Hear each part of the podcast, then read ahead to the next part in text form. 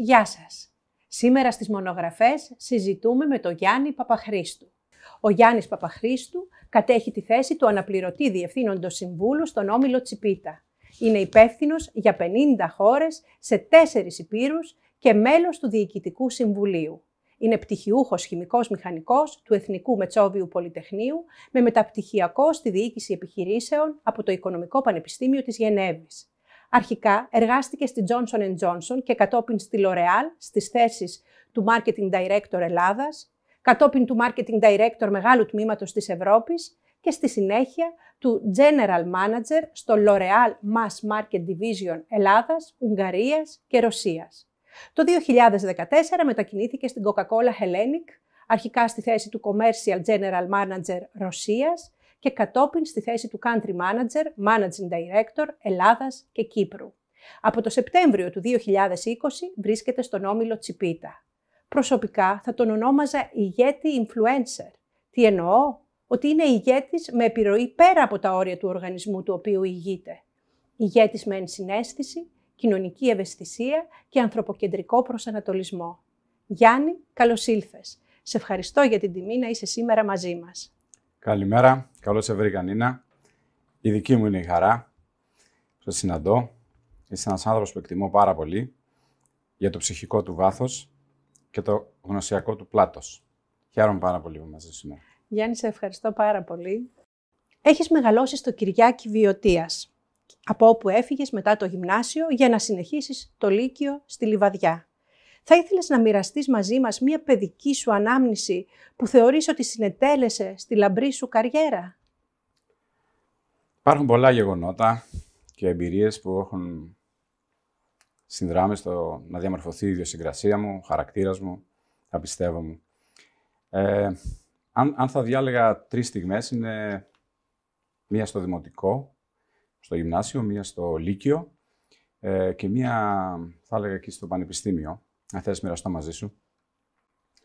Η πρώτη ήταν ε, όταν ήμουν 13 ε, χρονών, τελείωσα το δημοτικό στο χωριό και ο πατέρας μου λέει νομίζω ότι πρέπει να πας στη Λιβαδιά να μεταγραφείς.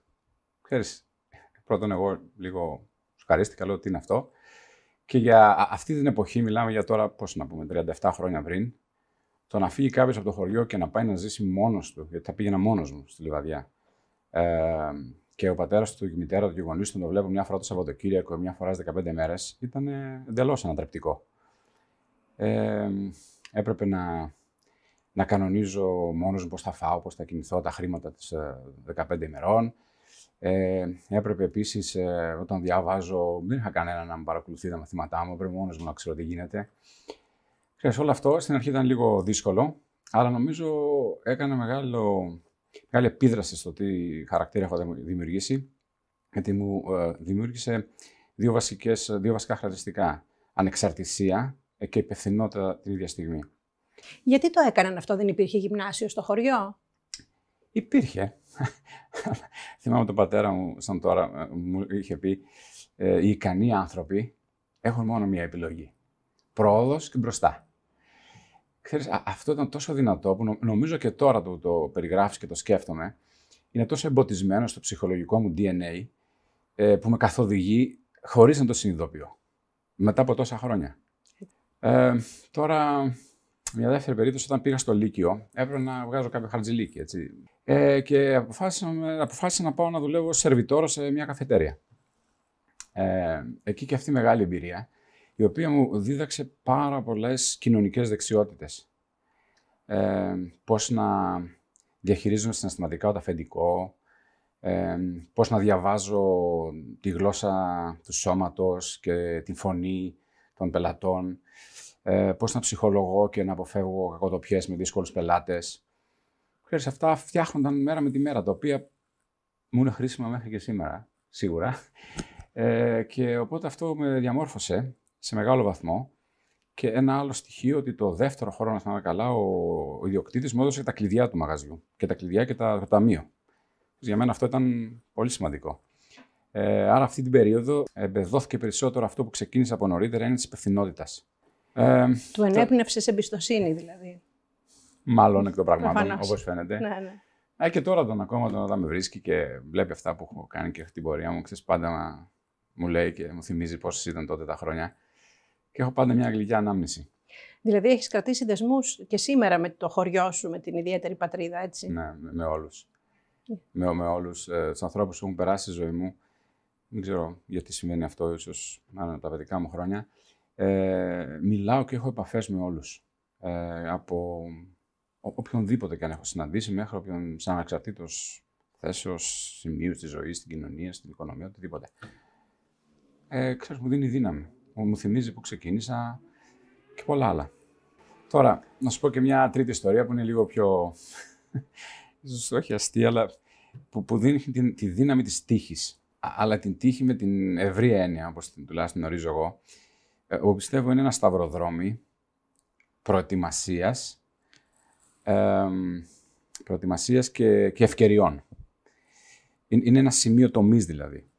Ε, και να σου πω την ιστορία αυτή που το επιβεβαιώνει κάπως. Όταν ήμουν στο πανεπιστήμιο και προετοίμαζα τα επόμενά μου βήματα, ε, είχα βρει με κάποιο τρόπο ένα πρόγραμμα του Υπουργείου Βιομηχανίας μέσω ενός καθηγητή, ε, όπου θα πηγαίναμε να βλέπουμε στις εταιρείες που έχουν να επιδείξουν κάποιες καινοτομίες, πώς το κατάφεραν, πώς το έκαναν, τι προοπτικές υπάρχουν, βασικά να συμπληρώσουμε ένα ερωτηματολόγιο. Ε, είχε μοιραστεί αυτό σε περίπου 10 φοιτητές, είχε πάρει ο καθένας από 30-40 εταιρείες και θα αρχίζαμε να κάνουμε contact. Εντάξει. Ε, ε, να σου πω την προετοιμασία, ας πούμε. Ε, Όλες τι εταιρείες τις είχα αρχίσει διάβαζα, παρακολουθούσα να καταλάβω σε εταιρεία ποιον θα μιλήσω, τι είναι, τι έχουν κάνει, τι δεν έχουν κάνει, σε μεγάλη λεπτομέρεια. Δεν είναι αποχρεωτικό, ούτε κανείς μας το είπε. Ε, μετά, μεταξύ αυτών των εταιρεών ήταν και Johnson Johnson. Ε, από μεγάλη πολυεθνική εταιρεία, λίγο έτσι απόμακρη στα μυαλά μου, τα δικά μου το μικρό, πώς θα πάω και τι θα κάνω. Τέλος πάντων, προσπάθησα. Ε, προσπάθησα δύο φορές.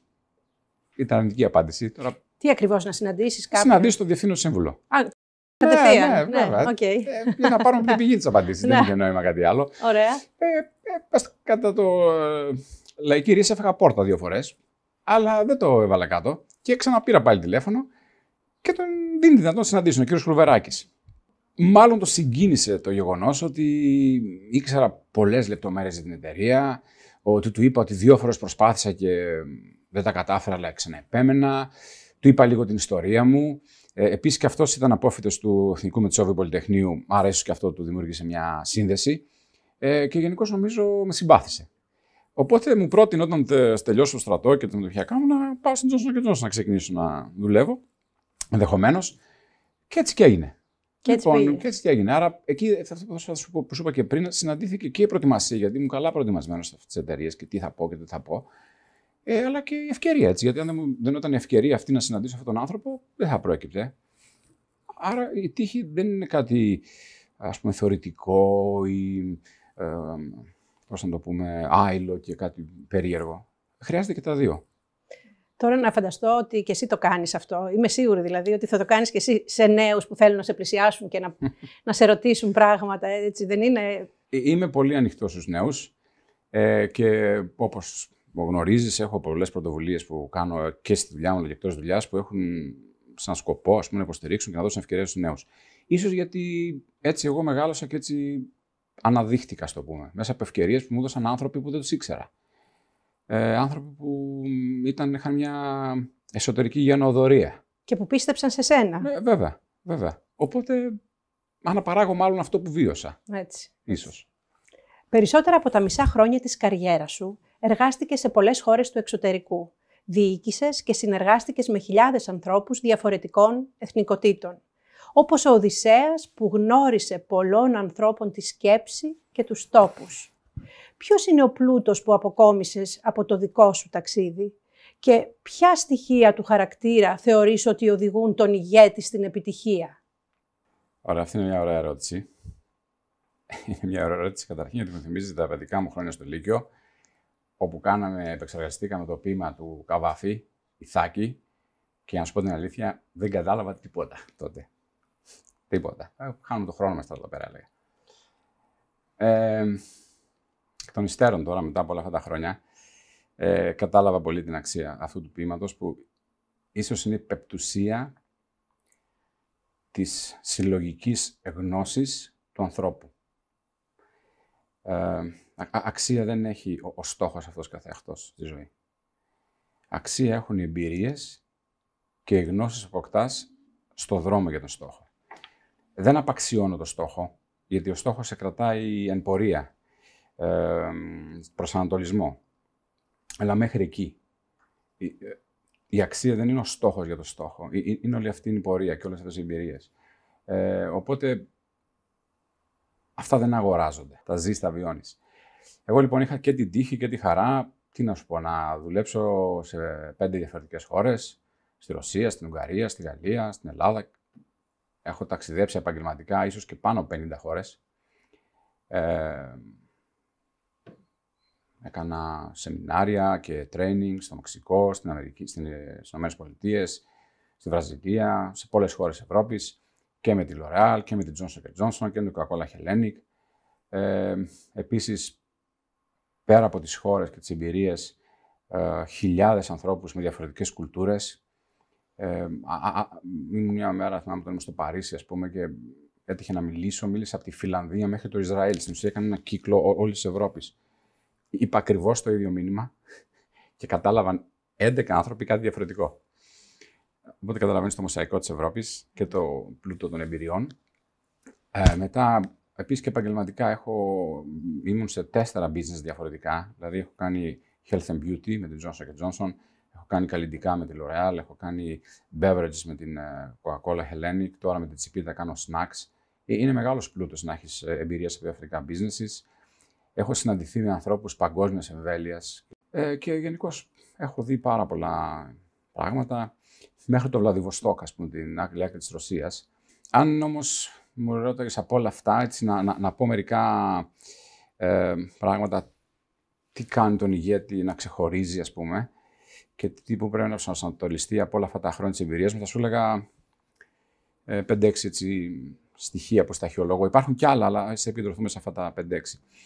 Ε, το πρώτο είναι ε, να έχει κανείς πραγματικά ε, μετρήσιμους στόχους που σε εμπνέουν. Ο στόχος είναι σημαντικό στη ζωή. Ε, σε κρατάει σε προσανατολισμό. Σε κρατάει εν πορεία. Σε εγρήγορση. Σε εγρήγορση, βέβαια. Ε, ένα δεύτερο στοιχείο μετά τον στόχο, δεν τα ιεραρχώ, απλώς τα βάζω για να τα συζητήσουμε, πολλή προσπάθεια. Πο, πολλή δουλειά. αυτό το ακούμε καμιά φορά στην Ελλάδα και αλλού, έχει ταλέντο, δεν, δεν αρκεί. Έχει πολλή δουλειά και πολλή προσπάθεια. Ε, ένα άλλο στοιχείο που είναι επίσης σημαντικό, νομίζω, ειδικά σημερινή εποχή, πολύ περισσότερο, η ικανότητα συνεργασίας και δημιουργίας δικτύων ε, η δύναμη δικτύων, δηλαδή διασυνδέσουν με ανθρώπους ε, από διαφορετικούς χώρους, όχι μόνο στη δουλειά, και κοινωνικούς ε, και φιλικούς και οτιδήποτε άλλο, ε, είναι και μεγάλη δύναμη για να προωθείς τα σχέδιά σου, αλλά και μεγάλη πηγή ενέργειας. Άλλη μια παράμετρος που νομίζω είναι πολύ σημαντική. Ε, η ηγεσία πρέπει να μπορείς να κινηθείς εύκολα σε αυτές τους τρεις σε αυτά τα τρία ύψη θα σου περιγράψω. Ε, στο όραμα, στη στρατηγική και στην εκτέλεση. Το όραμα, ας πούμε, είναι κάπως 10.000 μέτρα ύψος, στρατηγική είναι 3.000 μέτρα και η εκτέλεση είναι 50 μέτρα από το έδαφος. Όχι στο έδαφος. Όχι στο έδαφος. Όχι στο έδαφος. Ε, αυτό που υπάρχει σε πολλούς ανθρώπους και το ονομάζω στη βιβλιογραφία ε, λέγεται ε, leadership altitude sickness. Δηλαδή, ο ηγέτης δεν μπορεί να κινηθεί με ευκολία σε αυτά τα τρία επίπεδα. Mm. Λέει και η λέξη leadership, altitude, sickness. Ε, και πολλοί εγκλωβίζονται ή στο πρώτο και στο δεύτερο, ή στο δεύτερο και στο τρίτο, ή σε ένα μόνο. Αυτοί που ξεχωρίζουν έχουν μια μαγική ικανότητα να μπορούν να πηγαίνουν γρήγορα από τα 10.000 μέτρα μέχρι τα 50. Και πάλι το ίδιο. Ε, ένα άλλο στοιχείο που είναι η ικανότητα να, να κινητοποιείς τις καρδιές και όχι μόνο το μυαλό των ανθρώπων. Ε, μπορεί να επίσης είναι σημαντικό να έχεις ικανότητες διοίκησης, να κάνεις τα πράγματα, να κάνεις τα projects, αλλά η ηγεσία για να τα κάνεις αυτά πρέπει να τα κάνεις με ανθρώπους. Άρα για να τους κινητοποιήσεις, πρέπει με κάποιο τρόπο να τους έχεις κλέψει την καρδιά. Τώρα και να πω και ένα τελευταίο που ίσως ναι. συνδέεται και με, με το προηγούμενο. Ε, και ένα σύστημα αξιών το οποίο λειτουργεί διπλά. Πρώτον, ε, ως πηξίδα ηθική, ως πηξίδα ηθική, ε, και ένας άλλος άλλο ένας αντίκτυπος που έχει ένα, το σύστημα, σταθερό σύστημα αξιών, ώστε ο άλλος να, να σε εμπιστευτεί. Στο πώς δηλαδή. Να αισθανθεί σιγουριά. Υπάρχει ένας κώδικας συμπεριφοράς τον οποίο μπορεί να εμπιστεύεται. Ότι υπάρχει αξιοπιστία. Ε. Μπορείς να μας περιγράψεις κάποια στιγμή της καριέρας σου που ένιωσες έντονη συναισθηματική φόρτιση; Όλη η ζωή μου είναι μια μόνιμη φόρτιση συναισθηματική. Δεν ξέρω αν μπορώ να ξεχωρίσω κάτι πολύ συγκεκριμένο, γιατί είναι τόσο πραγματικά πολλές οι εμπειρίες και στιγμές που έχω ζήσει. Θυμάμαι όταν ήμουν, ας πούμε, στη L'Oréal, στα headquarters, ε, και ήμουν υπεύθυνος για 11 χώρες. Σκανδιναβία, Βέλγιο, Ολλανδία, Πορτογαλία, ε, Βαλτικές, Ελβετία, ε, Ισραήλ. Θα έχω ξεχάσει κι άλλες τώρα. Ε, και κάθε εβδομάδα, κάθε δεύτερη εβδομάδα ταξίδευα σε διαφορετική χώρα. Κάθε χώρα και κάθε φορά ήταν μια εμπειρία. Να σου πω όμως μία που ίσως, ίσως είναι η πιο βαθιά χαραγμένη στο, στο μυαλό μου. όταν ήμουν στο δημοτικό, στην έκτη δημοτικού, μαθαίναμε γεωγραφία. Ε, μετά με πολλά άλλα μαθήματα προφανώς. Ε, ήμουν γενικώ καλός στη γεωγραφία. Και ο δάσκαλός μας, ε, κ. Λυρίτσι, το θυμάμαι σαν τώρα, ε, από την περιοχή σου εκεί, τα Τρίκαλα. Ενώ στην ευρύτερη ναι, περιοχή ναι. της, ε, της Θεσσαλίας. Ε, είχε πει τότε γεωγραφία, να άκουσουμε ένα καλό μαθητή εδώ να μας ε, το εξετάσουμε, ας πούμε. Ε, πήγα στο πίνακα κι εγώ. Ε, και όπως κάθομαι εκεί στο πίνακα, λέει τώρα θα γυρίσεις ανάποδα, θα κλείσουμε τα μάτια και θα προσπαθήσεις στο χάρτη πίσω να μας πεις διαστητικά που είναι κάθε χώρα στην περιοχή. Και λέει αυτός Βλαδιβοστόκ. Καταλαβαίνεις, έκτη ναι. δημοτικού. Άντε γεια που λέμε ναι, ναι. στη, στη, στη σημερινή ναι, διάλεκτο. Εγώ ήμουν καλός στη γεωγραφία και γυρνάω το χέρι μου και λέω εκεί είναι. Έκπληκτος αυτός, μαθητή. Αυτό είναι μαθητής και τέτοιο. Θυμάμαι σαν τώρα, ξέρεις, κλασική δάσκαλη. Πολύ καλός. Σου εύχομαι, Γιαννάκη, κάποια στιγμή να πας στο Βλαδιβοστόκ. Εγώ έλεγα, τι λέει ο άνθρωπος τώρα, να παίξουμε μπάλα στο διάλειμμα. Ναι. Είναι εκπληκτικό όμως ότι η ζωή τι σου επιφυλάσσει δεν ξέρεις ποτέ. Ήμασταν λοιπόν στη Ρωσία, ήμουν το 2014, όταν περίπου ένα, κάποιους μήνες αφού είχα πάει, είχα μετακινηθεί από τη L'Oréal στην uh, Coca-Cola Hellenic ε, και από τη Μόσχα είχα να πάμε στην, στο Βλαδιβοστόκο, έχουμε ένα εργοστάσιο εκεί και έπρεπε να πάμε να το επισκεφτούμε. Ε, Παίρνουμε το αεροπλάνο από τη Μόσχα βράδυ, 9 ώρες πτήση, 8 ώρες διαφορά ώρας. Ε, προσγειωνόμαστε το πρωί. Όπως καταλαβαίνεις, νησταγμένοι, jet lag, στην άλλη άκρη του κόσμου. Ε, θυμάμαι σαν τώρα, έκανε, είχε, είχε κρύο της Σιβηρίας και υγρασία του Ειρηνικού. Ε, ε, είναι μετά την Κίνα, σχεδόν στην Κορέα, έτσι, λίγο πιο πάνω. Φτάνουμε εκεί, φτάνουμε και στο αυτό, περάσαμε και από το ε, σταθμό του τρένου, βλέπω Βλαδιβοστόκ, φωτογραφία. Ναι. Πήρα και το δάσκαλό μου, το είπα.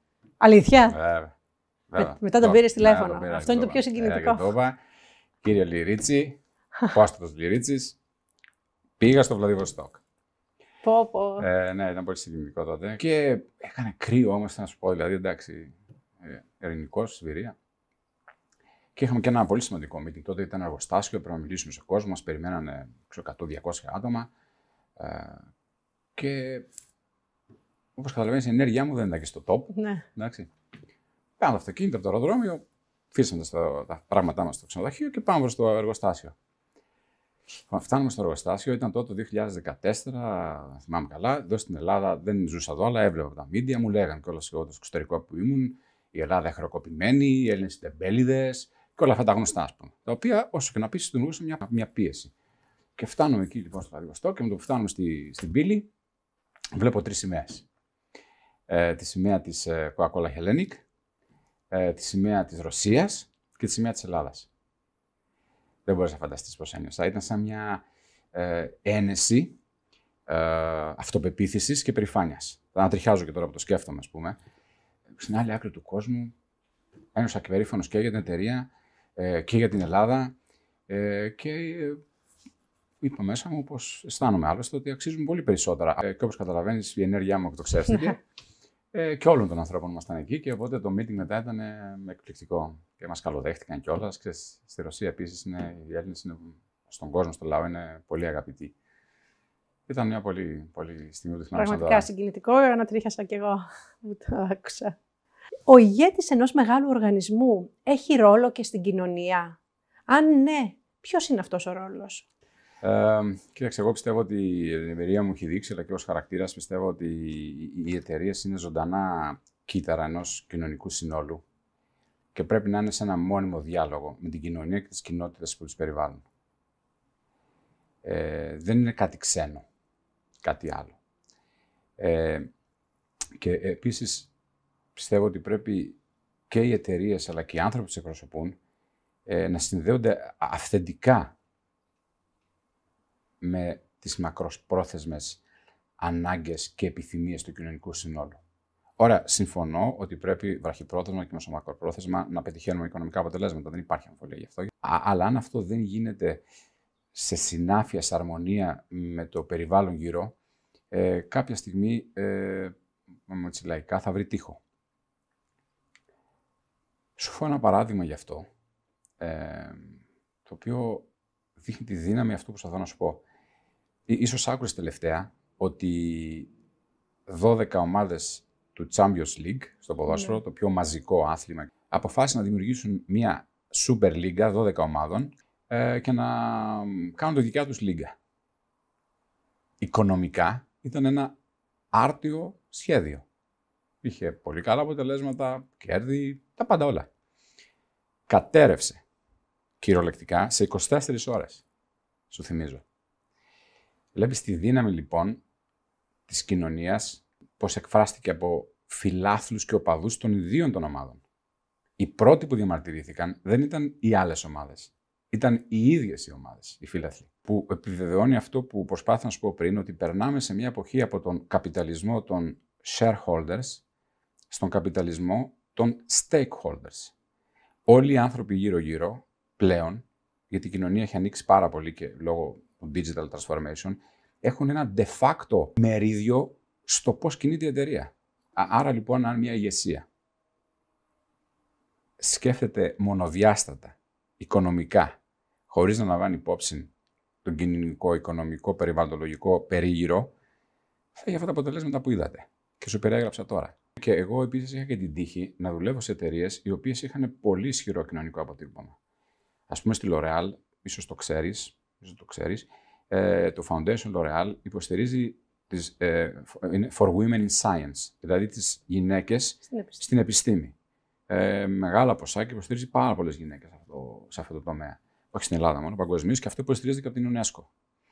Ε, στη Coca-Cola Hellenic ε, είχαμε και στην Ελλάδα κάνει το Youth Empowered, είχαμε το Regeneration, την Coca-Cola Company, όπου βοηθούσαμε ανθρώπους να αποκτήσουν skills και διασυνδέσεις και να ξαναμπούν στην αγορά εργασίας στα δύσκολα χώρα της κρίσης. Ε, τώρα στη Τσιπίτα ε, υποστηρίζουμε τους ε, γιατρούς ε, του Αιγαίου, υποστηρίζουμε νέους στο Κέντρο Δημιουργικής Απασχόλησης στα Ιωάννινα και στη Λαμία, υποστηρίζουμε σεμινάρια πάρα πολύ ενεργά, μεγάλα πανεπιστήμια, οικονομικά και άλλα της Ελλάδας. Ήμουν και τυχερός, αλλά και όλες οι εταιρείες που ήμουν είχαν ισχυρό κοινωνικό αποτύπωμα. Και νομίζω γι' αυτό το λόγο και πετυχαίνουν, άλλωστε. Κατά τη γνώμη σου, ποια είναι τα χαρακτηριστικά των ηγετών του μέλλοντος; Νομίζω οι ηγέτες του μέλλοντος ε, πρέπει να έχουν τρία χαρακτηριστικά. Ε, θα τα αναπτύξω και τα τρία, θα στα πω και θα στα αναπτύξω και ένα-ένα. Ε, πρώτον, πρέπει να έχουν ολιστική αντίληψη. Εξηγήσω τι είναι. Το δεύτερο, νομίζω, ε, πρέπει να έχουν αυτό που ονομάζω εγώ κοινωνική νοημοσύνη. Και το τρίτο, μια ικανότητα για self-disruption και ισχυρό learning agility. Τα λέω στα αγγλικά, θα εξηγήσω και ελληνικά. Πω να πάρω ένα-ένα. Ολιστική αντίληψη. Παλιότερα και ίσια και πιστεύαμε ότι οι, οι, οι ηγέτες οι οικονομικοί, η δουλειά τους είναι να κάνουν μεγιστοποίηση του κέρδους. Μόνο οι ηγέτες των NGOs, των μη κυβερνητικών οργανώσεων, να μεγιστοποιούν την αξία των κοινοτήτων και τίποτα άλλο. Και οι ηγέτες, οι πολιτικοί, να μεγιστοποιούν την κοινωνική αξία και τίποτα άλλο. Ε, νομίζω έχουμε περάσει μια φάση που οι ηγέτες και στους τρεις αυτούς τομείς της κοινωνίας πρέπει να κάνουν ταυτόχρονα και τα τρία.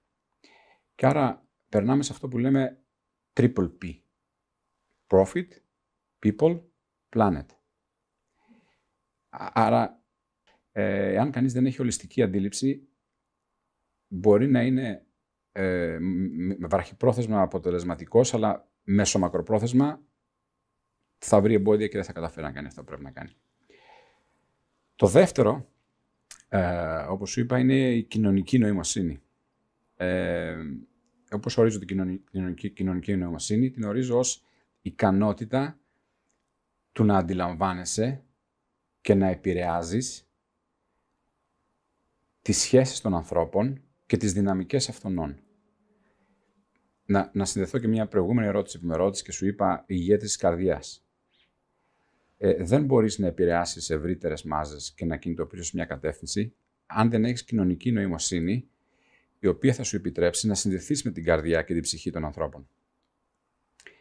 Ε, χρειάζεται λοιπόν μια ικανότητα να, να, να συνδεθείς, να επηρεάσεις και το πιο σημαντικό ίσως και το supreme αυτού, να ενθουσιάσεις. Χρησιμοποιώ τη λέξη ενθου, ενθουσιασμός, αυτή η λέξη ε, μου αρέσει πάρα πολύ. Γιατί είναι ένα συνδυασμός του «εν» και «θεός». Είναι ίσως μοναδική λέξη που ο Θεός εμπεριέχεται σε μια λέξη δεν είναι τυχαίο, γιατί ξέρετε, όταν είμαστε ενθουσιασμένοι, είναι πράγματι σαν να έχουμε μια θέωση. Είμαστε χαρούμενοι, υπάρχει ευεξία, προσφέρουμε, όλα είναι ευχάριστα. Ξεπερνάμε τα εμπόδια. Άρα λοιπόν ο ηγέτης πρέπει να έχει αυτή την κοινωνική και συναισθηματική νοημοσύνη να εμπνεύσει ο ενθουσιασμός στους ανθρώπους. Και το τρίτο, από τα τρία που σου περιέγραψα χαριστικά, ε, αυτή είναι η ικανότητα για ε, self-disruption ε, και η ικανότητα να μαθαίνεις συνέχεια. Τι θέλω να πω με αυτό; Ε, όταν ζούμε σε μια κοινωνία και μια οικονομία όπου το, η, η μία ανατροπή διαδέχεται την άλλη σε λιγότερα από τρία ω πέντε χρόνια. Έχουμε δει εταιρείες παγκόσμιες, μην πω τώρα ονόματα, ξέρουμε, που εξαφανίστηκαν. Ήταν, ήταν παγκόσμιοι ηγέτες και σε τρία-πέντε χρόνια δεν υπάρχουν. Κυριολεκτικά δεν υπάρχουν, δεν απλώς μειώθηκαν, δεν υπάρχουν. Άρα, αν δεν έχεις την ικανότητα ο ίδιος να προληπτικά ε, να, να ανατρέψεις το δικό σου μοντέλο το επιτυχημένο, ώστε να είναι πάντα επίκαιρο στι αλλαγές, θα σου ανατρέψουν οι άλλοι. Άρα, οι ηγέτες νομίζω του μέλλοντος πρέπει να έχω, ξαναλέω και πάλι να στα μαζέψω, ότι προς, γιατί είναι λίγο μεγάλη η απάντησή μου, ολιστική αντίληψη, συναισθηματική και κοινωνική νοημοσύνη και ικανότητα γρήγορης μάθησης. Από όσο σε γνωρίζω, με εντυπωσιάζει ο τρόπος που επεξεργάζεσαι τις πληροφορίες, τις απόψεις, τα γεγονότα, ακόμη και σε κάτι φαινομενικά μη σχετικό, πυρήνας της προσέγγισης σου αντιλαμβάνομαι ότι είναι ο άνθρωπος. Όλο αυτό το μεταδίδεις με περιεκτικό λόγο, όπως όλοι ακούμε ήδη, και με ομιλία που εμπνέει. Γιάννη, αυτό είναι χάρισμα ή είναι κάτι που διδάσκεται; Αυτό είναι μια, ένα κλασικό ερώτημα ή δίλημα που έχουμε όλοι και τώρα και πριν και πάντα. Ο άνθρωπος γεννιέται ή γίνεται. Πιστεύω ότι υπάρχει για κάθε τι στη ζωή ένας πυρήνας ε, μια ρίζα. Δεν μπορεί να δημιουργηθεί κάτι χωρίς κάποιον πυρήνα ή χωρίς μια ρίζα. Αλλά αφού χρησιμοποιήσαμε το παράδειγμα της ρίζας, ε, δεν μεγαλώνει το δεντράκι αν δεν το ποτίσεις. Θα μείνει η ρίζα. Α, και το ποτίσεις χρειάζεται συστηματική προσπάθεια. Να κάνεις ε, συχνά σεμινάρια, να συγχρονίζεσαι και συντονίζεσαι με ανθρώπους που κάνουν καινούργια πράγματα, ε, να έχεις την ικανότητα να ακούς τα νέα trends πολύ προσεκτικά από όπου και αν προέρχονται και, και πολλά άλλα. Οπότε, ο, ο συνδυασμός ας πούμε αυτής της ρίζας και του ποτίσματος που σου περιέγραψα τώρα, σε οδηγεί κάπου.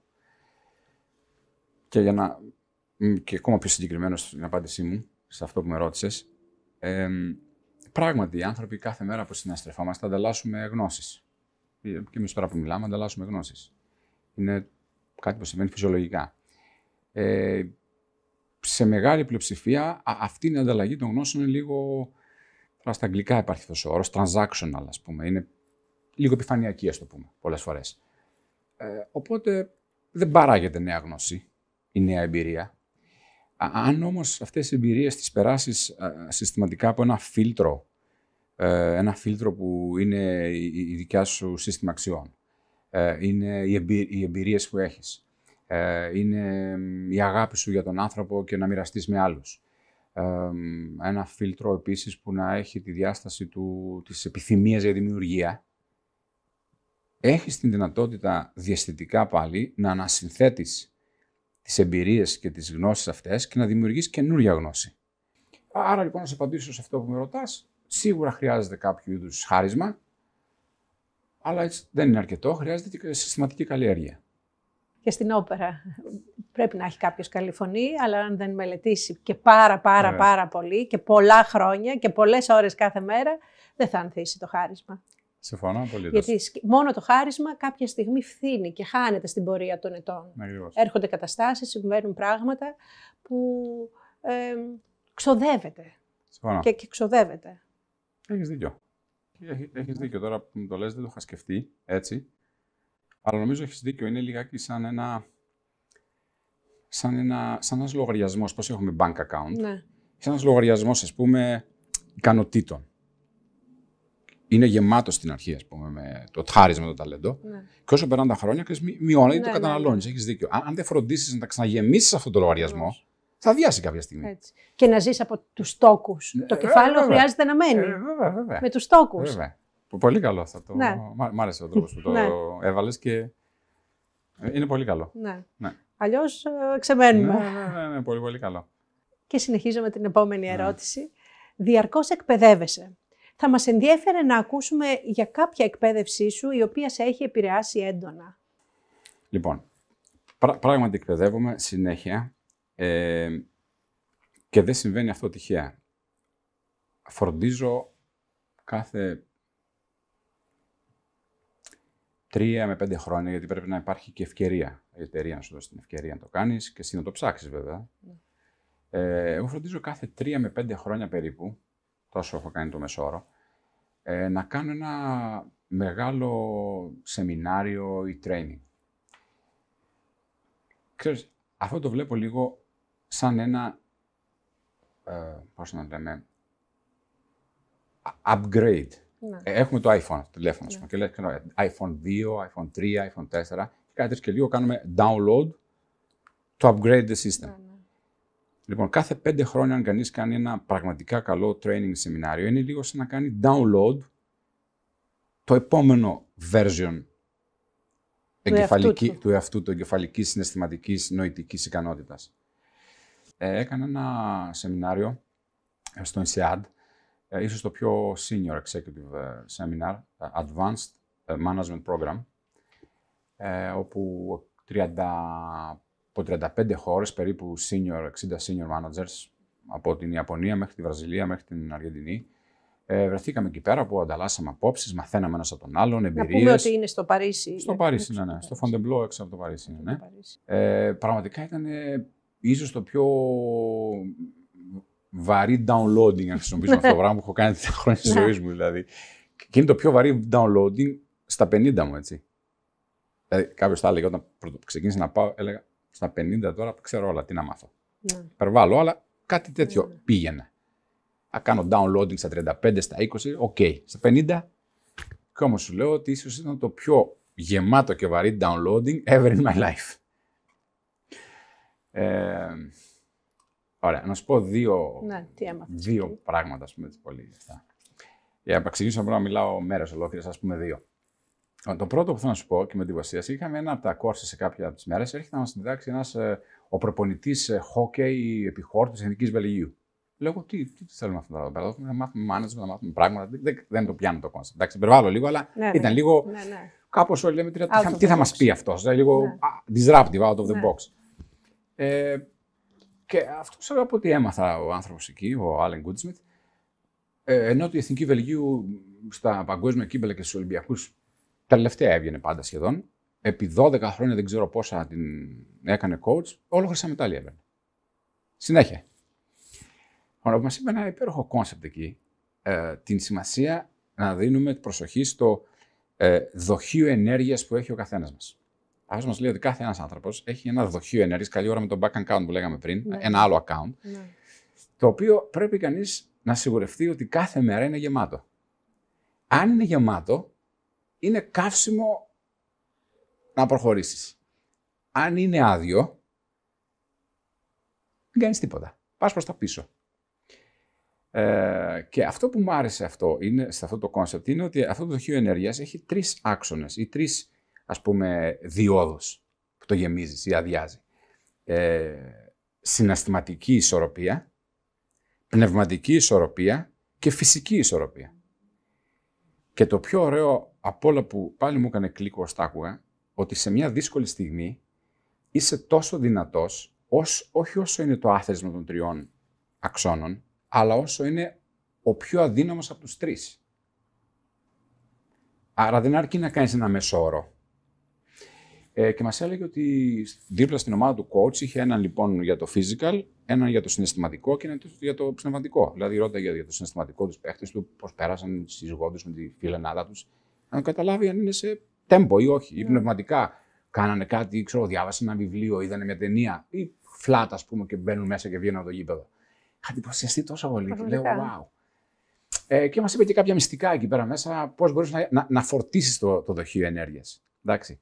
Δεν μην πω τώρα, αλλά ναι, ναι. κάποια πω, πολύ συγκεκριμένα πράγματα μπορείς να κάνεις και τα ξεχνάμε μες στην καθημερινότητά μας. Ε, από τότε τα καταγράφω και σκέφτομαι και πάω στο τέλος κάθε μήνα.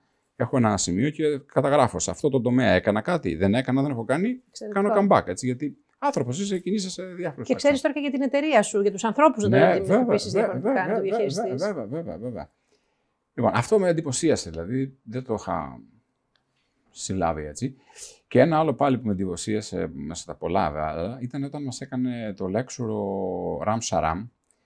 Αυτός είναι παγκοσμίου φήμης ε, ε, καθηγητής στο Harvard. Ε, έχει γράψει πολλά βιβλία. Είναι στα Board of Directors ή σύμβουλος κολοσσών. Νομίζω και στη Microsoft είναι και σε πολλές άλλες εταιρείες. Και εντυπωσιακός άνθρωπος, ένας ειδικής καταγωγής ε, ο οποίος στο course του, ας πούμε, μας είπε ότι κάποια στιγμή, ε, βλέποντας τους μαθητές, τους, τους μαθητές του να πετυχαίνουν, του γεννήθηκε η ιδέα ότι μισό λεπτό να πάω να τους ρωτήσω, να μάθω γιατί αυτοί πετυχαίνουν σε σχέση με τους άλλους. Και άρχισε να συναντάει έναν έναν αυτούς τους πολύ πετυχημένους CEO παγκοσμίας κλάσης και αυτός μας είπε μετά πώς ε, ένα ρεζουμέ τι έβγαλε από αυτές τις συζητήσεις, τι είναι τα τρία χαρακτηριστικά που πραγματικά κάνουν σαν συνήθεια όλοι αυτοί οι παγκόσμια κλάση ηγέτε. Λοιπόν, το πρώτο που κάνουν είναι πάντα να έχουν καλύτερους ανθρώπους γύρω τους στα συγκεκριμένα αντικείμενα. Δεν μπορείς να σε. Καλύτερου πάντα... ή τους καλύτερους. Τους καλύτερους, αλλά και σίγουρα καλύτερους από αυτόν. Δεν μπορεί να είναι ναι, ναι. δυνατόν να είσαι σε 7 τομείς, γιατί κάθε εταιρεία έχει 7 functions, 8, 7 τομείς. Δεν μπορεί να είσαι ο, καλ... ο, ο καλύτερος παντού. Δεν είσαι Superman. Άνθρωπος είσαι. Άρα αυτοί είναι οι άνθρωποι που συστηματικά, όπως παρατηρούσε, πάντα είχαν καλύτερους γύρω στους τομείς αυτούς. Ο ρόλος του δεν είναι στο πρώτο βιολί ή το πρώτο ε, πιάνο. Είναι μαέστρος. Mm. Ε, το δεύτερο, αυτό μου έκανε εντύπωση ο τρόπος που χρησιμοποίησε το πω στα αγγλικά ε, και το πω και στα ελληνικά μετά. Manufacture time. Είχα ακούσει ξέρεις, για τις εταιρείες που δούλευα, manufacture this product, other product, το ένα το άλλο, αλλά manufacture time δεν το είχα σκεφτεί. Αυτός λέει ότι το βασικότερο πηγή που μπορεί να διαθέτει ένας άνθρωπος και η οποία εξαρτάται απολύτως από αυτόν. Γιατί ξέρω εγώ, κεφάλαια, μηχανές, γνώση, άνθρωποι δεν εξαρτάται απολύτως από τον άνθρωπο, τον ηγέτη. Πρέπει να τα πάρει από κάπου. Ναι. Ο χρόνος είναι δικός του και εξαρτάται απολύτως από αυτόν. Όλοι αυτοί οι ηγέτες λέει τι κάνουν, κάθε χρόνο δημιουργούν καινούριο χρόνο τον εαυτό τους. Δηλαδή, τι μας είπε για κάποιον συγκεκριμένα, κάθε Ιανουάριο έβαζε κάτω το task των δουλειών ε, ή των projects που έκανε, εντόπιζε τρεις, τέσσερις, πέντε που δεν ήθελε να κάνει πλέον και τις έκανε delegate, όχι δεν είναι σημαντικές, έκανε delegate σε άλλα στελέχη για να αναπτύσσονται και αυτήν και έτσι δημιουργήσε καινούριο χρόνο για να ασχοληθεί με κάτι άλλο. αλλά συστηματικά, όχι, ναι, ναι. ας δούμε τώρα, ναι, ναι. αν δημιουργηθεί λίγος χρόνος. εντυπωσίασε τόσο πολύ, ε, που λέω, κοίτα πράγματι, πόσο ε, έχει κανείς πολλέ φορές τη λύση μπροστά στο πρόσωπό του, μπροστά στη μύτη του και δεν τη βλέπει. Και το τρίτο στοιχείο που μας είπε για αυτούς τους μεγάλους ηγέτες παγκόσμιας κλάσης σαν συμπεριφορά είναι ότι έχουν προσωπική επιθυμία και άποψη να ξέρουν πώς το insight ε, για τον καταναλωτή, τον πελάτη τους. προσωπική άποψη. Και θα σου πω εδώ τι, τι θέλω να πω περισσότερο. Πολλές φορές και στις εταιρείες και αυτά κάνουμε πάρα πολλές έρευνες, μετρήσουμε τον τάδε trend, το άλλο trend. Ε, είναι χρήσιμες οι έρευνες και εγώ έχω βασιστεί πάρα πολύ στη ζωή μου. Αλλά νομίζω ότι τις κάνουμε λίγο misuse. Οι έρευνες έχουν πιο πολύ αξία να δεις αν αυτό που κάνεις είναι σε σωστή κατεύθυνση. Ε, να επιβεβαιώσεις κάποια πράγματα που κάνεις ή όχι, να πάρεις διαφορετικές κινήσεις. Αλλά δεν είναι δυνατόν να έχουν τη δυσδυτικότητα να σου παράξουν την επόμενη καινοτομία. Όπως είπα, ας πούμε, και ο Steve Jobs, δεν ρώτησα κανέναν για το κινητό τηλέφωνο. Κανένας δεν ήθελε να μου πει ότι το θέλω έτσι, αλλιώς και αλλιώτικα. Κανένας. Πώ το έκανα. Και μη πω και πολλές άλλες καινοτομίες ναι. έτσι προέκυψαν. Προέκυψαν όμως από τι, όπως περιγράψει στη βιογραφία του. Είδε κάποιος στο τρένο μέσα που δεν μπορούσαν να έχουν το, τη μουσική τους, δυσκολεύονταν και αυτό ήταν ένα insight. Άρα είχε προσωπική εικόνα για το θέμα. Αυτά τα τρία λοιπόν του Ραμ Σαράμ, ε, καλύτερη γύρω του πάντα, ε, παραγωγή καινούριου χρόνου και άποψη ξεκάθαρη προσωπική για το καταναλωτές και τους, ε, και τους customers, θα βρήκα πολύ, πολύ, πολύ δυνατά. Ηγέτης influencer. Δικός μου όρος που εμπνεύστηκα από σένα. Ονομάζω έτσι τον ηγέτη που έχει άποψη και συμμετοχή σε ευρύτερα κοινωνικά θέματα. Όπως για παράδειγμα το Brain Regain, του οποίου είσαι ιδρυτικό μέλος. Μπορείς να μας πεις περισσότερα για τις δράσεις σου αυτές; όπως περιγράψα και στις προηγούμενες απαντήσεις, ε, πιστεύω πολύ στην ηγεσία που είναι την επιχειρηματική ηγεσία που είναι συνδεδεμένη με την κοινωνία. Εντάξει. Ε, όλοι που έχουμε ενός είδους ε, επιρροή, μικρή ή μεγάλη, στην εξέλιξη μιας κοινωνίας, δεν μπορούμε να παραμερίζουμε και να αφήνουμε χώρο μόνο ε, σε ανθρώπους που ίσως θέλουν να την πάνε την κοινωνία και την εξέλιξη ίσως σε λάθος δρόμους. Ε, και μετά απλώς να κριτικάρουμε και να διαμαρτυρόμαστε, ξέρεις γιατί, μια συζήτηση λίγο καφενείου. Ε, νομίζω πρέπει να παρεμβαίνουμε όπου μπορούμε, όσο χρόνο έχουμε. Ε, έτσι προκύψει και η δική μου συμμετοχή σε αυτό. Θυμάμαι τώρα πούμε καφενείου. Είχαμε βρεθεί ο Κώστας ο Κεσεντές, ο Βαγγέλης ο Μαρνέρης και εγώ σε μια καφετέρια, κάπου εκεί στο Κολονάκι, θυμάμαι τώρα, όταν είχα πρωτοέρθει στην Ελλάδα. Και έτσι ένα μαγικό τρόπο, και τρεις ταυτόχρονα κάπως έτσι, λέω ότι να λέμε, λέμε, λέμε, να κάνουμε κάτι. Ε, έτσι λοιπόν προέκυψε αυτή η πρωτοβουλία, ε, το Brain Gain, ε, που μετά ενώθηκαν πάρα πολύ γύρω από αυτό, θα πω και περισσότερα λίγο στη συνέχεια, ε, όπου η προσπάθειά μας είναι να φέρουμε ή επαναφέρουμε ή να βοηθήσουμε τους ανθρώπους που θέλουν να επανέλθουν πίσω στην Ελλάδα να, να εργαστούν. Ε, ή να δημιουργήσουμε τις σωστές συνθήκες για να είμαι πιο ακριβής. Γιατί ο σκοπός μας δεν είναι να τους φέρουμε όλους πίσω. Έτσι, εγώ έφυγα και θα ξαναφύγω και θα ξαναβρεθώ. Έτσι είναι η ζωή. Αλλά αν κάποιος επιθυμεί σε μια συγκεκριμένη χρονική στιγμή να έχει τη δυνατότητα, που σας θυμίζω την προηγούμενη δεκαετία δεν την είχε. Ε, επιπλέον, αυτή πιστεύω είναι μια χρυσή ευκαιρία την Ελλάδα. Είναι μια χρυσή εφεδρεία ακούω τώρα και συμφωνώ με όλο αυτό το πολύ ωραίο πλάνο του Ελλάδα 2.0, ε, Ταμείο Ανασυγκρότησης. Είναι υπέροχο. Εντάξει, δεν έχω κάτι να πω. Είναι σχεδιασμένο μια χαρά. Αλλά αυτά πρέπει κάποιοι να τα εφαρμόσουν όλα. Θα μου πεις δεν υπάρχουν εδώ άνθρωποι να τα κάνουν, να τους υποτιμήσουμε; Όχι βέβαια, υπάρχουν πάρα πολλοί.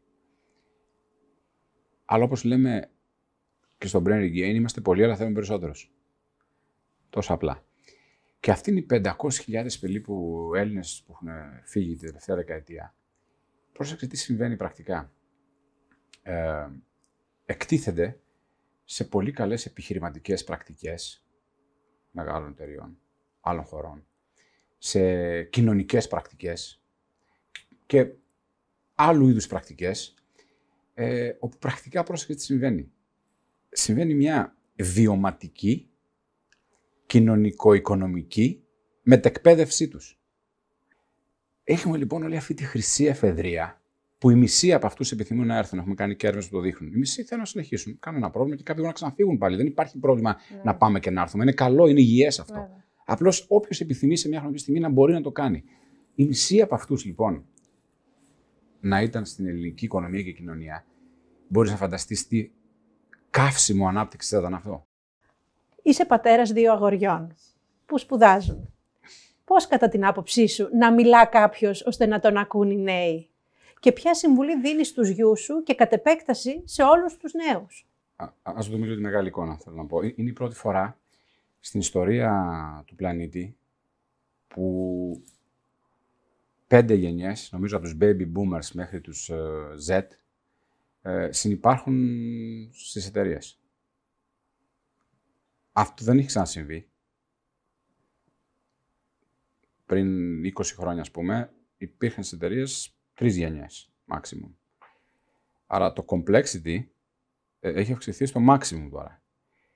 Ε, και επειδή είναι πέντε και όχι τρεις, και δεύτερον, επειδή οι εξελίξεις τρέχουν τόσο γρήγορα, που η πρώτη με την πέμπτη, ο αξιακός του κώδικας, ε, δεν είναι απαραίτητα ο ίδιος.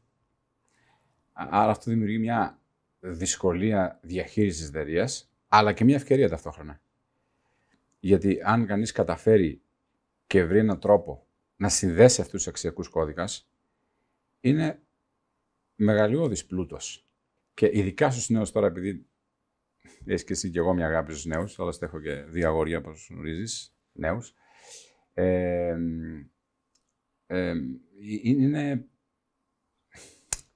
δυσανάλογα σημαντικό να τους ενσωματώσεις σωστά στο τρόπο λειτουργίας της, γιατί είναι οι πιο ζωντανές και οι πιο ισχυρείς ε, αντένες, κεραίες, για το τι συμβαίνει εκεί πέρα έξω. Ε, ε, αν, αν, αν δεν έχεις αρκετούς νέους και σωστά τοποθετημένους στην εταιρεία για να γρήγορα να βλέπεις τι ακριβώς συμβαίνει, αργά ή γρήγορα θα, θα βρεθείς εκτός εξελίξεων. Τώρα, για να επανέλθω λίγο Ναι, πάλι ναι, και ναι. στο προηγούμενο τους νέους, να σου πω γιατί με ρώτησες πριν ε, τι να, πώς θα τους συμπεριφερόμαστε. Ε, λοιπόν, να σου πω πέντε σκέψεις. Πιστεύω στους νέους πρέπει πέντε πράγματα να τους δίνουμε τη δυνατότητα. Πρώτον, να, να, να ακούγεται τη φωνή τους. Έτσι. Δεν είναι απλό. Λέμε ότι το κάνουμε, αλλά δεν το κάνουμε πάντα. Και, και να σου πω την αλήθεια, για να, για να, γιατί όλοι είμαστε ταυτόχρονα πολλές φορές και νέοι σε άλλο context. Και εγώ είμαι σε μερικά φόρα όπου είμαι ο νέος υπόθεση, ότι υπάρχουν όλοι μεγαλύτεροι από μένα. Α- Άρα είμαι και από τις δύο μεριές. Ναι. Ε, άρα ε, ε, ε, έχω δύο όλες εικόνες. Και ότι πραγματικά να ακούμε τους νέους και πραγματικά να λέμε ότι τους ακούμε και μην τους ακούμε. Και βάζω και τον εαυτό μου μέσα. Έτσι. Ε, το δεύτερο που θέλουν οι νέοι περισσότερο από παλιά, τουλάχιστον τη δικιά μου τη γενιά, ε, είναι ότι θέλουν ε, νωρίς να τους ανατίθεται ευθύνες. Νωρίς. Δεν μπορεί να περιμένουν τους παλιάτες που έχει τη δικιά μου, ξέρεις, να οριμάσεις, να πας εκεί, στα 30, στα 30 τόσο. Θέλουν 20-20 τόσο ευθύνες. Καλό είναι αυτό, έτσι. Το θεωρώ καλό. Ε, το τρίτο, ε, να αισθάνονται ότι τους δημιουργήσει ένα περιβάλλον που μπορούν να πάρουν ρίσκα. Δεν είναι όπως τα εποχή που ήμουν εγώ μεγάλωσα, που ξέρεις, ήταν όλα πιο στατικά, δεν υπήρχαν ίντερνετ, δεν υπήρχαν όλοι αυτοί οι, ξέρω εγώ, οι stimulus, πώς το πούμε στα ελληνικά, οι ρεθ- τα ρεθίσματα ε, του τι γίνεται γύρω σου. Ε, στον έναν τώρα 22 χρόνια, 23 και ακούει ο άλλος ε, στα 18 έκανε μια εταιρεία digital και έγινε δισεκατομμυρίουχος. ναι. Ε, και μετά ε, εσύ του λες, ξέρεις, ε, έλα εδώ μισό λεπτό, μην παίρνεις ρίσκα, μην κάνεις. Δεν, δεν δουλεύει το σύστημα. Ναι. Ε, ένα τέταρτο, ε, να τους αναγνωρίζουμε την προσπάθεια. Α- Αλλά με γενναιότητα και γενοψυχία. Ό- Όχι καλά τα έκανες, αλλά, αλλά στα είχα πει εγώ λίγο. Ξέρεις, Ναι. αυτό το... Όλοι μπορούμε να το κάνουμε, έτσι. Ε, ε, εγώ δεν θέλω να κάνω τον Άγιο. Έχω κάνει σ- και στα πέντε αυτά και λάθος και σωστά. Αλλά τουλάχιστον προσπαθώ να είμαι aware και προτείνω όλοι να είμαστε aware. Ε, Όσο καταφέρουμε, δεν πειράζει. ναι, ναι. Ε, και το πέμπτο, ε, που έχει μεγάλη διαφορά με το παρελθόν, πολύ μεγάλη διαφορά αυτό. Και τα τέσσερα αυτά έχουν διαφορά από ό,τι βλέπω, αλλά τώρα βλέπω, στο, τε- στο πέμπτο θα σου πω πιστεύω έχει τεράστια διαφορά από τότε που εγώ ξεκίναγα. Η ισορροπία μεταξύ προσωπικής ε, ζωής και επαγγελματικής. Έτσι. Ε, εμείς οι πιο παλιοί, ε, ξέρεις, δεν υπήρχαν ε, τα όρια μεταξύ των δύο. Δηλαδή να πετύχουμε και ας Ναι, ναι. ε, Έτσι. θυσιάσουμε τα πάντα. Πολύ σωστό. Έτσι είμαστε. Αυτός είναι ένας αξιακός κώδικας Α, δεν τον κρίνω καλό ή κακό. Αυτός ήταν. Τώρα είναι ένας άλλος αξιακός κώδικας των νέων που δεν στηρίζεται στο τα θυσιάζω όλα τα προσωπικά για την επιτυχία. Ούτε αυτόν τον κρίνω καλό ή κακό. Λέω ότι συνεπάρχουν. Ναι. Και κάποιος πρέπει να το λάβει σοβαρά υπόψη. Παλιότερα ήταν της επιβίωσης, γιατί οι γονείς μας Ναι. ήταν μετά τον πόλεμο Ναι, ναι. και δεν έθεταν όρια. Έπρεπε να, Ναι. τα παιδιά να μεγαλώσουν, να Ναι, σπουδάσουν ναι. αυτό, ναι, Σαββατοκύριακα ναι, ναι, αυτά. Ε, εδώ τώρα όμως. ναι, Και πρέπει να το σεβαστούμε. Και, Ναι, βέβαια. ε, εγώ δυσκολεύομαι να το κατανοήσω μερικές φορές αυτό. δεν είναι συμμονή. Ναι. Δυσκολεύομαι ότι διεκδικούν, διεκδικεί ο γιος μου το χρόνο Ναι. του τον ελεύθερο. Ναι, ναι, ναι. Τώρα για το δεύτερο σκέλος ερώτησή Ναι. σου, με ρώτησες τι θα του συμβούλεγα, τι θα τους έλεγα. Ναι. Ποια Ναι. θα, συμβουλή θα έδινε Ναι. στους νέους και στους γιους σου; Εντάξει, θα μπορούσαμε να πούμε πάρα πολλά. Δεν ξέρω αν θα τους έδωσα συμβουλές. Θα τους έλεγα, εν πάση περιπτώσει, α- αυτά που έχω αποκομίσει.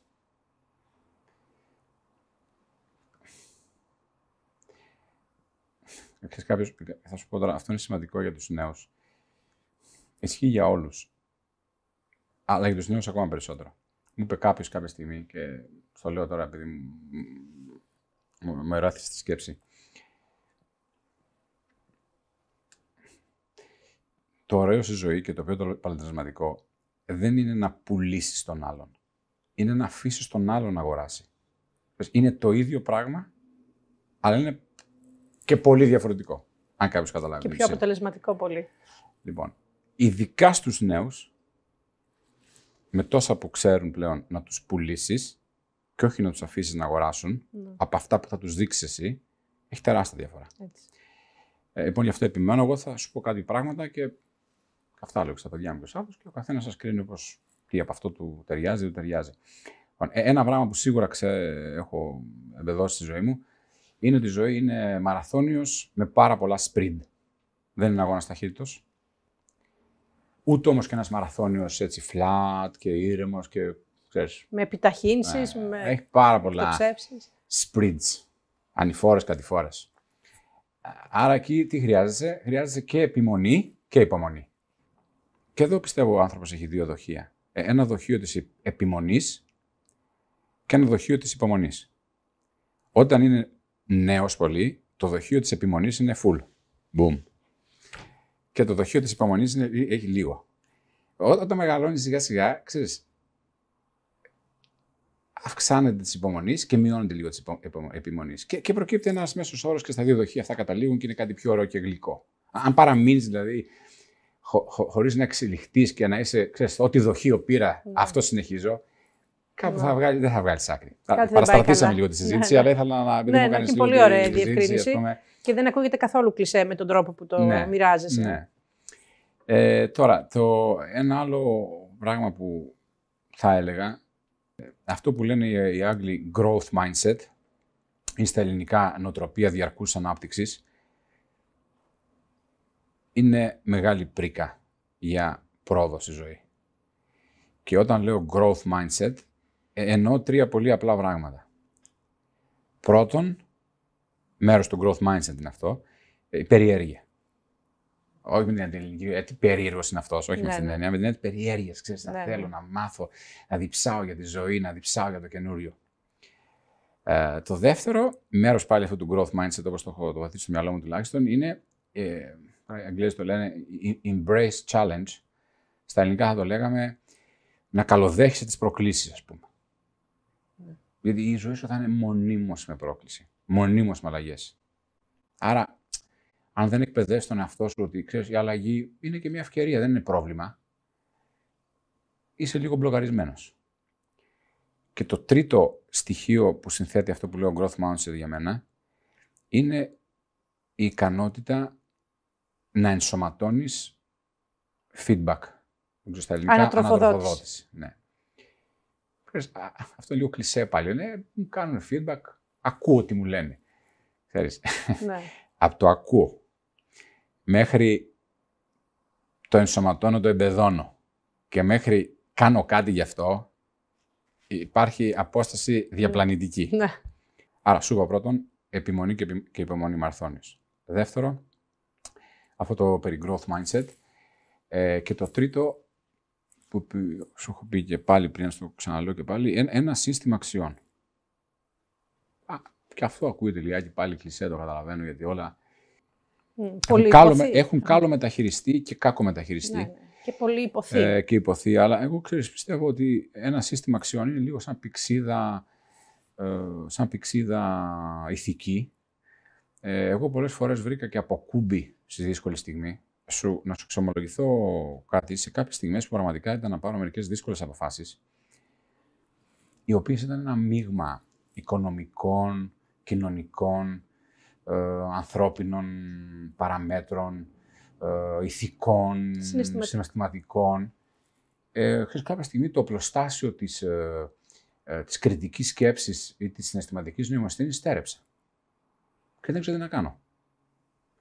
Ξέρεις τι έκανα; Λοιπόν, έχω στο γραφείο μου, σε κάθε εταιρεία που είμαι, στο γραφείο μου, τον κώδικα αξιών της κάθε εταιρείας. Κάθε εταιρεία έχει ένα, ένα κρέντο. Στην Johnson Johnson το λέγαμε κρέντο. Τι πιστεύουμε. Ναι, ναι. Ε, στη L'Oreal, ξέχασα πώς το λέγαμε, υπήρχε πάλι μια σελίδα που περιέγραφε τι κάνουμε. Στην Coca-Cola Hellenic επίσης, Τσιπίτα επίσης. Τα έχω στο γραφείο. Πάω, το διαβάζω μια φορά. Βάζω και το δικό μου λίγο σύστημα αξιών και όλα ξεκαθαρίζουν. Είναι σαν φυσάει βοριαδάκι, καθαρίζει όλη την, όλα τα σύννεφα και ναι, ξαφνικά ναι. τα βλέπεις όλα ξεκάθαρα. Και λες αυτό είναι, boom. Όμως ε, ε, χρειάζεται κάποιος να τις γνωρίζει ποιες είναι οι αξίες με τις οποίες πορεύεται. Γιατί οι περισσότεροι άνθρωποι λένε ηθικοί αξίες, αλλά δεν έχουν συνειδητοποιήσει. Και παίζει ρόλο και η σειρά των αξιών, πώς τις έχει θέσει κάποιος για τον εαυτό του. Στα δύσκολα εννοώ. Όταν καλείσαι να πάρεις μία απόφαση, να γυρίζεις αυτές για στάσου. Εδώ αυτό πρεσβεύω, εκείνο. Οπότε σύμφωνα με αυτό θα κάνω αυτό. Απολύτως ισχύει. Και ισχύει όμως 100% και ισχύει και κάτι άλλο τώρα που με προκαλείς που μου το έμαθε ο Σπύρος Βαθοδωρόπουλος, CEO στη Τσιπίτα. Είχαμε μια συζήτηση προημερών, για να πάρουμε μια απόφαση κάτι, δεν θυμάμαι. Και του λέω, ξέρεις, αυτό είναι, ε, σύστημα, είναι σύμφωνα με τις αξίες. Και μου ανταπάντησε κάτι το οποίο πραγματικά το βρίσκω πάρα πολύ σωστό. Η ουσία και η πραγματική νόημα αυτή της συζήτησης είναι όταν είσαι έτοιμος να πληρώσεις το τίμημα για τις αξίες σου. Γιάννη, τι νόημα δίνει στην εμπειρία της πανδημίας; Ένα άλλο θέμα τώρα. Είναι χαμένος χρόνος όλο αυτό που ζήσαμε. Ή μήπως είναι ένα χρήσιμο μάθημα για την μετά-COVID εποχή; Κοίταξε, σίγουρα έχουμε περάσει όλοι πολύ δύσκολα σε αυτό την περίοδο έτσι. Δεν μπορεί να φανταστεί κανείς ένα χρόνο πριν ότι θα ήμασταν κλεισμένοι σε σπίτια μέσα, θα βρίσκαμε τους ανθρώπους μας, δεν συζητάγαμε. Ε, είναι δεν ήταν μια εύκολη περίοδο. Σίγουρα το γεγονός ότι δεν συναστραφήκαμε είναι μια απώλεια. Δεν μπορούμε να πούμε γιατί η συναστραφή με τους ανθρώπους δημιουργεί αξία, δημιουργεί value, δημιουργεί εμπειρίες, δημιουργεί γνώση. Αφού ένα χρόνο κάπως λίγο είναι, δεν βρεθήκαμε. Είναι υγεία, είναι υγεία αυτό. Ναι. Ε, άρα δεν μπορώ να, να, να μην πω ότι υπήρχε μια απώλεια, γιατί θα ήταν ψέματα. Από την άλλη μεριά όμως, λοιπόν, η μεγάλη εικόνα ε, ε, είναι λίγο διαφορετική από αυτήν, ξέρεις, την, ε, το μόνιμο αυτομαστίγωμα. Μεγάλη εικόνα είναι, νομίζω, ότι οι άνθρωποι παγκοσμίως ήρθαν μάλλον οι άνθρωποι παγκοσμίως, ενώ απομακρυνθήκαμε τόσο πολύ λόγω του COVID, φυσικά, συναισθηματικά, ήρθαμε πιο κοντά από ποτέ. Δηλαδή, βλέπω και τώρα αυτό που γίνεται στην Ινδία, ας πούμε που είναι στην άλλη άκρη του κόσμου. Αλλά βλέπω πάρα πολύ κόσμο που το συζητάει, το ξανασυζητάει και αισθάνεται αυτό το έμπαθη και την προσπάθεια να βοηθήσει και οτιδήποτε άλλο να κάνει. Αυτά που γίνανε στην Ιταλία. Ε, ε, οι εταιρείες, ε, οι θεσμοί, πόσα ε, χρήματα έβγαλαν στους προπολογισμό τους να βοηθήσουν τα κράτη να, να, να, να, τα καταφέρουν. Γιατί τα κράτη από μόνος δεν μπορούν να τα καταφέρουν. Εδώ οι δωρεές που έγιναν για τα ε, ε αναπνευστήρες και τις ΜΕΘ. Μονάδες Και όχι μόνο στην Ελλάδα, παντού. Είναι, είναι τεράστια τα ποσά που το κράτος μόνος δεν μπορεί να κάνει. Άρα εγώ πιστεύω αυτό ήταν ένα πολύ καλό ε, μάθημα ή κέρδος ότι οι άνθρωποι ήρθαν γενικώς πιο κοντά. Το ότι ήρθαν πιο κοντά είχε και κάποιες άλλες συνέπειες ας πούμε. Πρώτον ξανά ευαισθητοποιήθηκαν σε μεγάλα θέματα. Όπως ας πούμε το θέμα του περιβάλλοντος του πλανήτη και της ε, αύξησης θερμοκρασίας και όλα αυτά τα πράγματα. Είχε ξεχαστεί για πολλά χρόνια. Σου θυμίζω ότι η δεκαετία του 2000 λόγω και του Al Gore είχε γίνει ναι, λίγο ναι. της μόδας. Ναι, ναι. Τα 10 χρόνια που πέρασαν, την δεκαετία 10 με 20, επειδή υπήρχε ξανά ανάπτυξη μετά την, την πτώση της Lehman Brothers και όλα αυτά, κάπου είχε ξεχαστεί. Δεν τρέχει τίποτα. Ε, και τώρα βλέπω πάλι ο κόσμος λέει μισό λεπτό. Ο, ο, το ρίσκο είναι τόσο διπλανή πόρτα σαν αυτό που έγινε με το COVID, που αν δεν προσέξουμε, ξέρεις, θα, δεν θα μείνει τίποτα όρθιο. Εγώ το βρίσκω πολύ καλό αυτό. Δηλαδή είναι μια αφορμή που τα πράγματα θα γίνουν πάλι re-accelerate. Α, αφύπνιση. Αφύπνιση. Ένα άλλο πράγμα πάλι να το λάβουμε υπόψη, έγινε τέτοια τεχνολογική βελτίωση το τελευταίο 1,5 χρόνο, ιατρικά και digital και logistics wise και οτιδήποτε άλλο που θα έπαιρνε 50-100 χρόνια. Εξαιρετική πρόοδος. Ναι. Ε, ένα άλλο τρίτο στοιχείο το οποίο το καταμετρώ πάλι στα θετικά είναι ότι ξανά ιεραρχήθηκαν οι αξίες γύρω στη ζωή και στους ανθρώπους. Τι θέλω να πω. Εκεί που ξέρεις η απόλυτη αξία ήταν μόνο η στάρα των πρωινάδικων που δεν έχω τίποτα και εγώ τα βλέπω καλά, Ναι, ναι. περνάω. Αλλά όλοι οι άλλοι στο ανύπαρκτο, ξαφνικά λέμε Α, κοίταξε οι γιατροί, οι επιστήμονες, τους τους σεβαστούμε, Ναι, ναι. να τους προσφέρουμε. Δηλαδή οι πραγμα... πραγματικές αξίες, ας πούμε, ξέρεις, ξανά ήρθαν πάλι στα Ναι, πάνω τους. Λένε οι επικεφαλείς κρατών ό,τι πιούν οι γιατροί. Ναι. Ό,τι πούν οι Βέβαια, γιατροί. βέβαια. Αυτό το ότι προκρίθηκαν οι ειδικοί και οι ικανοί είναι μεγάλη πρίκα για το μέλλον. Έχει μεγάλο value μέσω μακροπρόθεσμα. Αλλάξαν οι ήρωες. Βέβαια. Απολύτως. Αυτή είναι μια πολύ καλή έκφραση. Αλλάξαν οι ήρωες της κοινωνίας, της οικονομίας, της ζωής συνολικά. Ε, υπό αυτή την έννοια, λοιπόν, εγώ βλέπω και πολλά θετικά. Και, και βλέπω και πολλά θετικά για την Ελλάδα. Ε, Ήμασταν, σου είπα το παράδειγμα όταν πήγα στο Πλατιβοστό και στις χώρες και το 2014, τι μου λέγανε γενικώς και στη Γαλλία που ήμουνα, οι Έλληνες τεμπέληδες, οι άχρηστοι, οι τα άλλα, τα γνωστά αυτά. Με πλήγωναν και δεν, δεν συμφωνούσα φυσικά. Αλλά εντάξει, δεν μπορούσα να μην βλέπω γύρω Ναι. όλο αυτό που συνέβαινε. Ε, από ουραγό γίνω πρωταγωνιστής. Δηλαδή, κάθε μέρα ανοίγεις να, να δεις ένα άρθρο από το εξωτερικό και μια σου λένε τα καλύτερα για την Ελλάδα. Α, α- άρα θέλω να πω, είμαι και αισιόδοξο πολύ για την Ελλάδα και, α- και εγώ πιστεύω μπορούμε να χρησιμοποιήσουμε αυτή τη δεκαετία σαν χρυσή δεκαετία ε, που είναι ο πρώτος πυλώνας για τα επόμενα 100 χρόνια. Ας γυρίσουμε 200 χρόνια πριν, 1820. Πες μου ποιος τότε φαντάζονταν εδώ στην περιοχή που ζούμε ότι σε ένα χρόνο η Ελλάδα θα ήταν ελεύθερη. Νομίζω κανείς ή ελάχιστοι. Άρα εμείς πήγαμε προς το καλύτερο. Σωστά; Ε, βέβαια. Ωραία. Αδιαμφισβήτητα. Θα σε πάω 100 χρόνια πριν τώρα. Το 1920. Που είχαμε φτάσει, δεν ξέρω μέχρι που είχε φτάσει η Ελλάδα. Ποιος θα φαντάζονταν ότι σε δύο χρόνια θα υπήρχε μετα- μικρασιατική καταστροφή; Πάλι κανείς. Πάλι όμως εμείς είμαστε ικανοί για το καλύτερο. Ναι. 1821, 1922. ναι. Τώρα εμείς λοιπόν είναι η τρίτη δεκαετία. Μετά από 100 χρόνια θα γράψει πάλι ιστορία. Τι θα είναι αυτή η δεκαετία; Εξαιρετικά. Γιάννη, σε ευχαριστώ πάρα πολύ. Το λέω και πάλι τιμή μου, μεγάλη.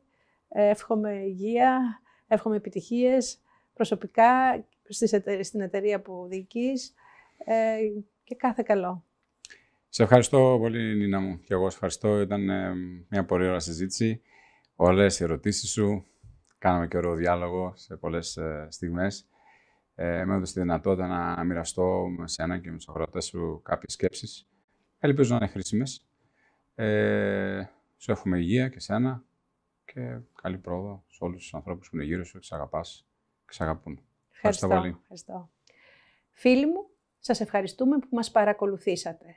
Μπορείτε να εγγραφείτε στο κανάλι μου, να με ακολουθήσετε στα social media και να επισκεφτείτε την ιστοσελίδα μου. Γεια σας!